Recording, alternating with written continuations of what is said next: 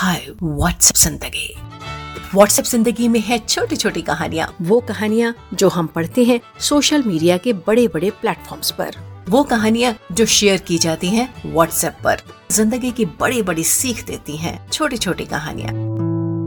मैं हूँ आपके साथ सुखनंदन। व्हाट्सएप ज़िंदगी। निकित बहुत बेचैन और परेशान था और उसकी पत्नी इधर उधर जाते आते बड़बड़ाती जा रही थी। कोई बुज़ुर्गों को अलग कमरा नहीं देता। हमने दूसरी मंजिल पर कमरा दिया।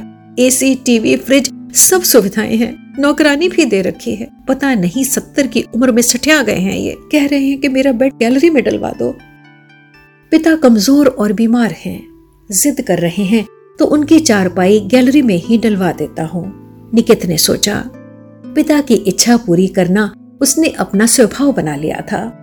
अब पिताजी का बेड ऊपर वाली मंजिल से नीचे गैलरी में आ गया था। हर समय चारपाई पर पड़े रहने वाले पिता अब टहलते टहलते गेट पर पहुँच जाते।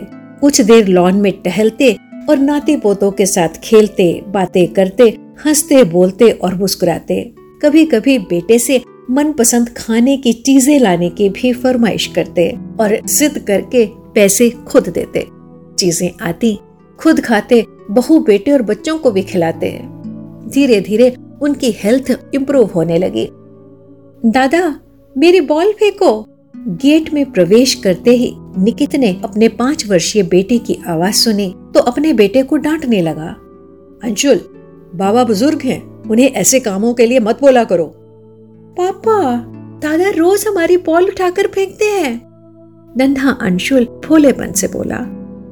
क्या? निकित ने आश्चर्य से अपने पिताजी की तरफ़ देखा।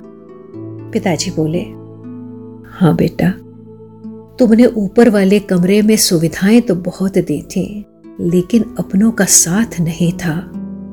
तुम लोगों से बात ही नहीं हो पाते थे।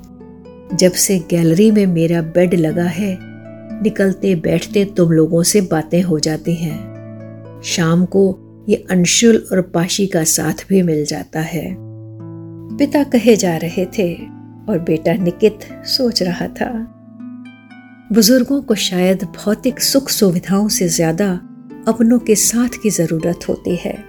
थोड़े से वक्त की, थोड़ी सी इज़्ज़त, थोड़े से मान, सत्कार और प्यार की ज़रूरत होती है।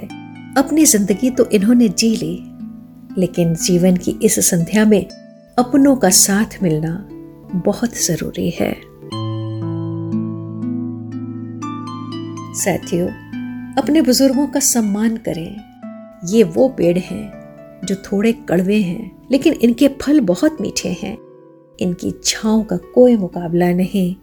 इनकी छत्र छाया में हमारा जीवन सार्थक है। हम खुद को सिक्योर फील करते हैं। अपने अनुभवों का खजाना बांटकर हमें जीवन की कई परेशानियों से बचा लेते हैं हमारे बुज़ुर्ग।